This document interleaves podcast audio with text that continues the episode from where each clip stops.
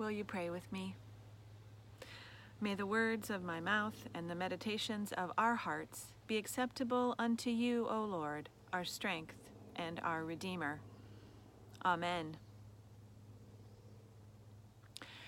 Well, we have so many lovely images and phrases and sayings in this week's gospel, so rich with things to talk about. I pondered deeply over each parable, over each repeat of the phrase, the kingdom of heaven is like. Haven't we all asked ourselves that? What is heaven like? This week I took an informal poll of family and friends. I asked, The kingdom of heaven is like, and these are some of the answers that I heard. No COVID 19. A place for everyone. Bacon. The unknown. A place with Jesus the kingdom of heaven is like walking into a church where you know everyone. The kingdom of heaven is like a tree lined boulevard. It's like dancing in a rainbow. It's a place of inclusion and peace, and no fear and no pain. The kingdom of heaven is like a good bottle of scotch. Now, you might be laughing at the bacon answer and maybe the scotch answer too, but here's the thing Jesus places the kingdom of heaven among ordinary things with ordinary people. The kingdom of heaven is a tiny seed, a sprinkle of yeast, a net for fishing. The kingdom of heaven is like a treasure sought by a farmer or a business person. The kingdom of heaven is like small things that grow into great abundance. The kingdom of heaven is like something you would give up all you had to get. Let me say that again. The kingdom of heaven is like something you would give up everything you had to get. These parables, so rich with imagery, reach a great crescendo at the end of our reading from Matthew 13. Verse 52 tells us, Therefore, every scribe who has been trained for, for the kingdom of heaven is like the master of a household who brings out his treasure, what is new and what is old what is new and what is old. This feels like such a phrase of this moment in time. We are in the midst of remembering what is old, what used to be, and we have been plunged into what is new. I know many of us are in mourning, in deep grief over what used to be, how our lives used to be. People are calling this time, this year, 2020, seminal, groundbreaking, a turning point. The coronavirus has upended our lives, calling into question every move we make, every chance we take, how we work, how we live in our homes, how we interact with other people, whether we go to the doctor, whether our kids go to school, whether we can pay our bills how we shop, exercise, socialize. There is not one slice of our lives that hasn't been touched by this pandemic. We recall what is old, what used to be, how our lives used to be. And we know that things will probably never be the same again. The new is here. This country's long simmering problem of racism has bubbled over. Some people thought racism was becoming less of a problem in America. In reality, it's alive and rampant. It's insidious and open. It's episodic and systemic. This is an old reality for many people and a new realization for many others. What is old and what is new are coming together as we struggle to make our way forward in this conversation to seek unity and justice for all people. What is new and what is old? Here in Matthew, what is new refers to what is fresh and innovative. It's something that has never been before. And what is old refers to what is ancient. These words in Matthew are written to these first readers of that book. They were largely Jewish. They were steeped in old Jewish stories and laws and traditions. They were also new followers of Jesus. They were looking for a fulfillment of the prophecy of a Messiah, a new leader who would create a new way forward for the Jewish people, a new way of living and believing and worshiping. And for the disciples, the readers of Matthew, and for us today in Jesus, the new and the old are bound together. Let me say that again. In Jesus, the new and the old are bound together. In Jesus, the kingdom of heaven comes near to us, to you.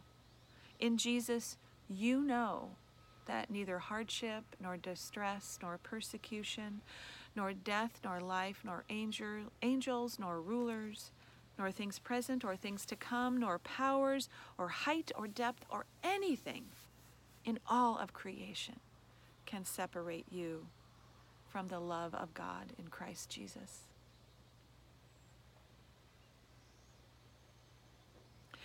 18 months ago, you welcomed me as your pastoral intern. Today, I complete that role and I give thanks to all of you who have walked with me during this time. In one of the first sermons that I gave at SLC, I told this story, and it's so good that I want to share it again today. I think it does a good job of illustrating how nothing Nothing in all of creation can separate us from the love of God in Christ Jesus. When my daughter Caroline was about seven years old, she and I were engaged in our nightly bedtime routine. Each night before bed, we told each other how much we loved each other. It was a sort of contest. I love you, I would say. I love you more, she would reply. I love you times a thousand, I would say. Well, I love you times a million, she would reply. And on and on, until one night I came up with a new twist. I said, I love you times infinity. She stopped. What's infinity? I explained that infinity is something that can't be measured. It just goes on and on and on. She paused and thought for a minute. A triumphant smile crossed her face. Well, she said, I love you infinity in God's time. Somewhere along the way, Caroline had come to understand God and God's love as endless, as something too big to measure or be confined to time, something from which you can never be separated.